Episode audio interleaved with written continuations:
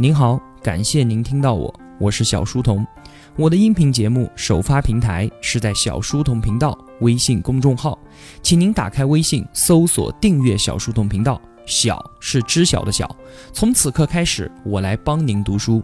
在公众号内回复 QQ，我会邀请您加入交流群，与我们进行互动。小书童将常年相伴在您左右。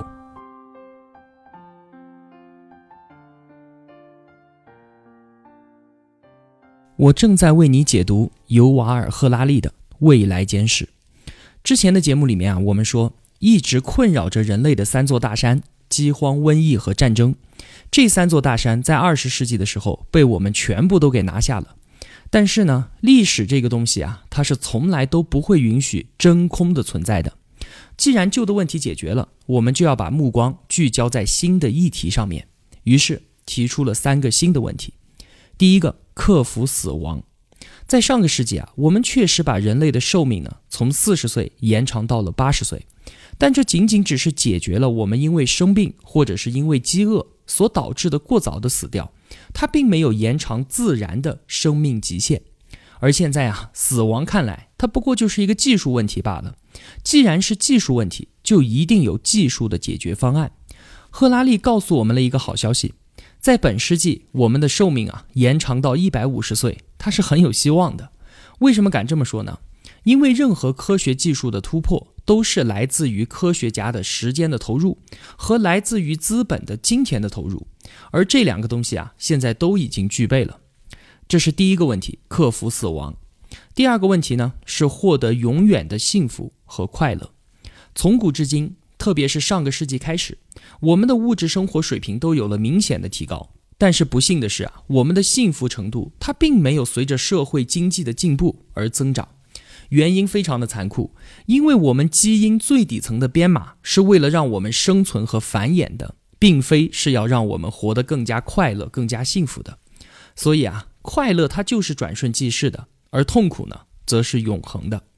随着科学的进步，对我们自己身体的解码。我们知道啊，喜怒哀乐这些情绪只不过是生物化学系统在操纵我们罢了。就现在来看啊，直接通过嗑药的办法干预生物化学系统，是获得幸福和快乐最直接、最有效的办法。不过呢，很明显，这个结果我们是肯定不会满意的。我们现在向着这个领域的探索还在继续当中。这是之前说的第二个问题：获得永远的幸福和快乐。今天呢，我们要说第三个问题：直接成神。这里我说的直接成神啊，是用了书里面的话。这个成神和我们本以为的神可能不太一样，并不是说可以成为上天入地无所不能的神，不是这样的。说的更容易听懂一点啊，就是我们要进化成超人。你想啊，人类的文明发展过程就是在不断的强化我们自身的能力，这个逻辑在未来也是不会改变的。只是说呢，我们之前的解决办法是从外部来着手考虑，把我们的能力借助某个工具进行强化。比方说，电视机它就延伸了我们的眼睛，收音机延伸了我们的耳朵，汽车、飞机延伸了我们的腿，计算机和互联网则延伸了我们的大脑和思维。这一切的强化都是通过外部设备来实现的。今后呢？强化人类的能力这个问题，开始从我们身体内部进行考虑了。赫拉利给了我们三个名词：生物工程、仿生工程和无机生命工程。首先来说生物工程，我们人类啊是拥有强大的潜能的。四十亿年来，我们通过进化来释放生命的潜力。我们从阿米巴原虫变成了爬行动物，从爬行动物变成了哺乳动物，再从哺乳动物变成了猿。最后成为了今天的智人，但是啊，潜力这个东西，通过自然选择把它一点一点的挖掘出来，那实在是太慢太慢了，花了四十亿年呢。所以说，为什么我们现在看见冰淇淋这些东西的时候，明明知道它对我们的身体没有什么好处，但还是无法抗拒，吃的自己越来越胖呢？就是因为我们的文明进步的速度远远超过了我们自己身体的进化速度。远在采集狩猎的时代啊，你遇到食物一定要想尽办法多吃一点，把这些能量在自己的身体里储存起来，才能够保证在没得吃的时候啊，能够多扛一段时间。但是现在呢，吃饱这件事儿啊，对于我们来说根本就不是问题。然而，我们的身体依然抵抗不住诱惑，这就是身体进化和文明发展不同步了吗？我们肯定没有耐心等待自然选择发挥它的魔力，所以我们就要运用生物工程。可以做到什么样呢？举个例子，比方说，一个新生的孩子，我们可以对他进行定制。一对新婚夫妻，妻子怀孕了，他们来到医院，医生就问啊：“你们想要男孩还是女孩呢？”想要女孩是吧？没问题，把受精卵拿出来调一下。想要眼睛大一点，鼻子高一点，脸小一点，那当然了。好，调一下。想要身体健壮，但是身材还要苗条，完了还要少生病，外加呢还要活得久一点，可以的，调一下。再有像什么聪明机智、善解人意、开朗大方都没有问题，调一下就好了。就是这样的，孩子生下来之后就是你定制的那样。这些孩子绝对会比我们要强，无论是身体还是大脑，或者是思维模式，都完全不一样。等到他们长大了，他们看我们啊，就如同我们看山顶洞人一样的。所以啊，他们不就正是超人吗？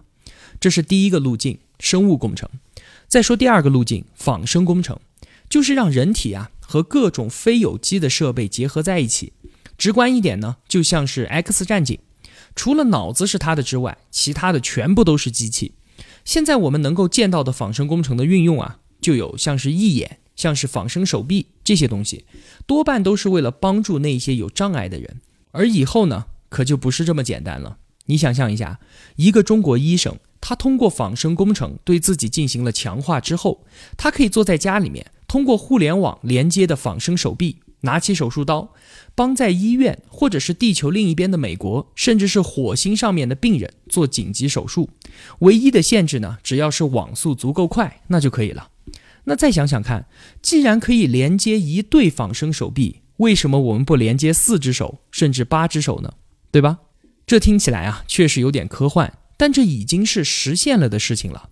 科学家们已经通过在猴子的大脑里面啊植入一个芯片，然后猴子就可以通过它的大脑直接控制远在数百公里之外的仿生手臂摘香蕉。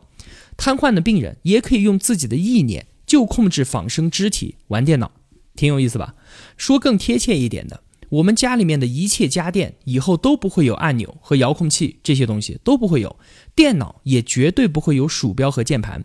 因为这些操作，只要你想一下就可以完成了，就是这么有意思。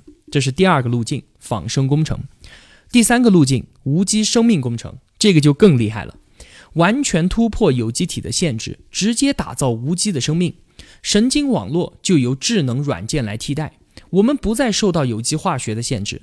形象一点来说，就是把你的意识从你的大脑里面拿出来，然后放到一个计算机里面，你彻底和你自己的身体分离。包括你自己的大脑，都和他们说再见吧。生命第一次从碳的世界进入到了硅的世界，从有机生命进入到了无机生命领域。我们想象一下，这可是智人称霸宇宙的第一步啊！为什么？因为我们拖着一个有机的身体是难以脱离地球的羁绊的。因为自然选择让我们要完全依靠地球上的独特环境，这里有我们需要的水，有我们需要的阳光和我们需要的适宜的温度。而我们的生命当进入到无机的世界之后，那就真的是想去哪里就去哪里了。听听刚才我们说的这些啊，其实也不用太过的惊奇。纵观历史来看，我们通常所谓的神也并非是无所不能，多半呢是拥有某一些特别强的超能力。但是啊，这些数千年前所谓的超能力，今天呢也只不过是司空见惯的事情罢了。比方说，我们现在可以远距离通讯，我们可以控制天气，我们能够高速移动，我们甚至还可以飞。这些在之前看来，不都是如同神迹般的能力吗？到目前为止啊，我们是依靠创造工具来跟往日的那一些神来竞争。从今往后呢，我们可以让自己的身体和智力也超越神。如果真的有这么一天到来的话，其实也就和我们现在使用智能手机一样的，一样的平凡无奇，就像是我们早就已经习惯了拥有互联网的世界。但是啊，我们要知道，互联网它可正是奇迹中的奇迹啊。那按照这样的方式发展下去啊，我们智人会不会退出历史舞台呢？会不会被更高级的人工智能所取代呢？赫拉利说啊，我们智人确实会退场的。但是我们的退场方式会是一个渐进的历史进程，绝对不会像是好莱坞电影里面演的那样，突然就出现了一群反叛的机器人，然后把我们全部的灭绝掉，不会这样的。赫拉利的观点啊，我也非常同意。他说，是我们自己一步一步的进行升级和进化。在这个过程中呢，持续的跟机器人、跟计算机进行融合，一直到某一天，我们的后代回顾这段历史的时候啊，才突然发现，原来自己已经不再是那个曾经写下过圣经、曾经修建起长城，或者是曾经因为卓别林的滑稽动作而发笑的动物了。这一切啊，并不是在一天或者是一年之后发生，而是通过无数看似平凡的行为积累起来的。而我们现在。就处在这个进程当中，你想想看，如今每天都有成千上万的人把自己更多生活中的控制权移交给了他的智能手机，或者是在尝试着某种新型的药物。我们在追求健康，我们在追求快乐，我们在追求力量的同时，也在慢慢的改变我们自己智人的特质，而这些特质一个接着一个的进行改变，直到人类不再是人类。有的同学可能会问。难道我们就一定要朝着这个方向走吗？我们难道不可以知足吗？在拥有了快乐、拥有了永生之后，我们就一定还是要去追求那些令人害怕的超能力吗？抱歉啊，答案是肯定的。我们是绝对停不下来的，因为永生、快乐和成神这三个议题，它就是无法分割的。为什么呢？举个简单的例子吧。当研发出假肢的时候，让截肢的患者能够重新走路的时候，同样的科技就能够用来为健康的人进化升级。如果发明出了能够防止老年人记忆衰退的办法，同样的，这个方法也能够用来为年轻人增强记忆力。治疗和进化之间啊，它根本就没有一条明确的界限。医学一开始，它都是用来拯救痛苦的。但同样的工具和知识，还能够给那些本来就没有痛苦的人带来额外的快乐。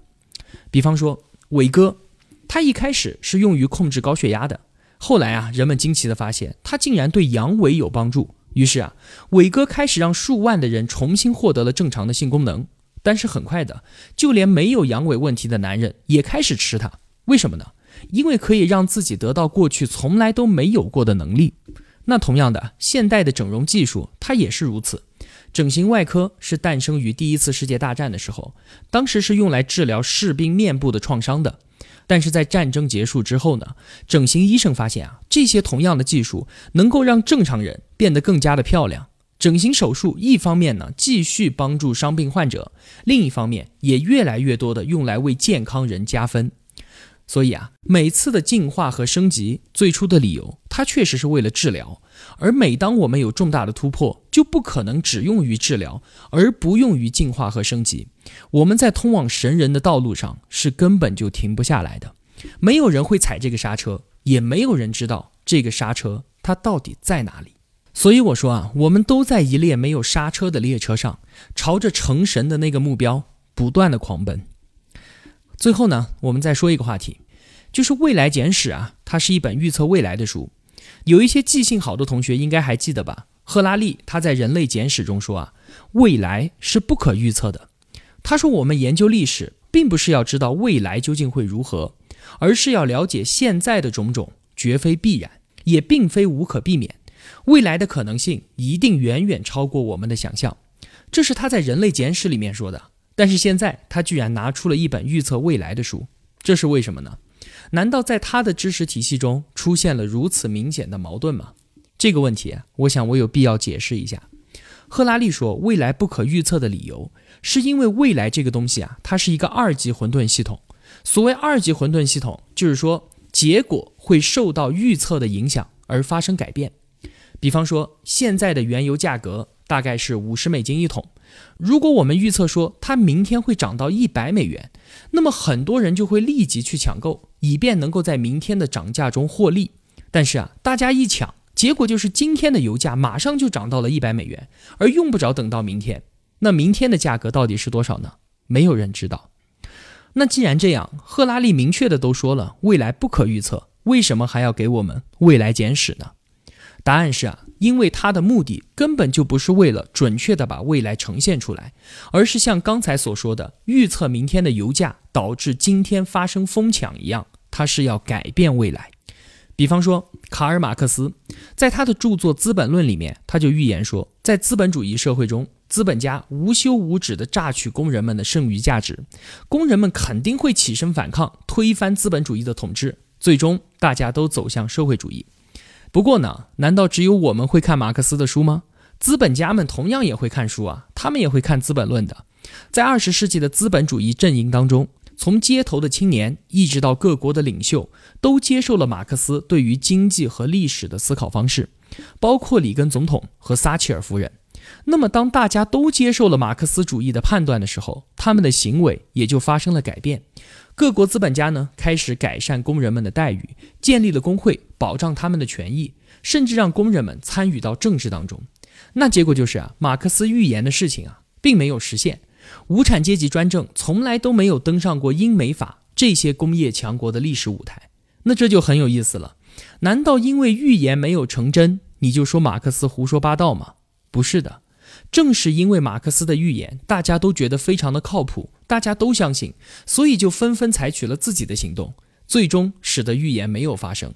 但是马克思呢，他确实改变了历史，而赫拉利要做的其实就是这件事情。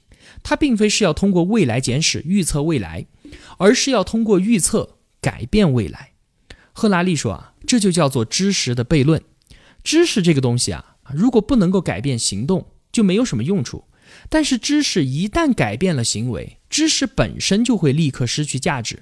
我们拥有越多的数据，对历史了解的更加深入，历史的轨迹啊就会改变的越快，而我们自身的知识也会过时的越快。所以，我们想要真正的理解现在，都变得越来越困难，就更不用说预测未来了。怎么样？这是不是很有意思啊？《未来简史》这本书中的预言啊，都只不过是为了讨论现在我们所面临的种种选择，而更重要的是啊，他在邀请我们一起参与改变未来。赫拉利预言我们会做到长生不老，会做到永远的幸福，会通过各种手段改造自己的身体，获得神性。最终呢，导致智人的退场。列举出这些种种的可能性之后啊，如果我们对这样的未来真的不满意的话，还有机会考虑其他的替代方案。我们还有机会去改变它。其实，从赫拉利的文字间，我们都可以看到，他对未来是充满担忧的，特别是在一些道德层面的问题。科技在带给我们无穷力量的同时，也带来了可怕的可能性，因为历史给我们的证明就是这样的。利用同一种科技，我们可以构建出完全不同的社会。比方说，工业革命时的新技术，像是火车，像是石油和电力，用它们可以构建社会主义，可以构建民主自由，也可以构建法西斯的政权。而这其中的选择啊，并非是科技在主导，而是取决于我们人类的道德和价值观。那么，同样的道理啊，生物科技、虚拟现实，或者是人工智能。这些科学技术啊，它是无法决定人类社会的未来走向的，决定权依然掌握在你我手中。这让我突然想起了快播的王兴。技术本身确实是无罪的，但是滥用它肯定是有罪的。我们为什么会忧心忡忡地担忧未来的种种改变呢？也许正是因为改变会带来未知，而我们所恐惧的正是未知本身吧。不过呢，我们都要知道啊，历史唯一不变的事实就是一切都会改变，无论好坏，你我都是逃不掉的。好了，今天的节目就是这样了。未来简史四大部分中的第一部分已经说完了，下期节目呢，我们开始聊第二部分。如果我的付出对您有帮助的话，希望您也愿意帮助一下我，几块钱的打赏对您来说无足轻重。但这样用金钱的投票，对于我个人而言却是极其的重要。一个人能够走多远，关键在于和谁同行。我是小书童，我们相约在小书童频道，不见不散。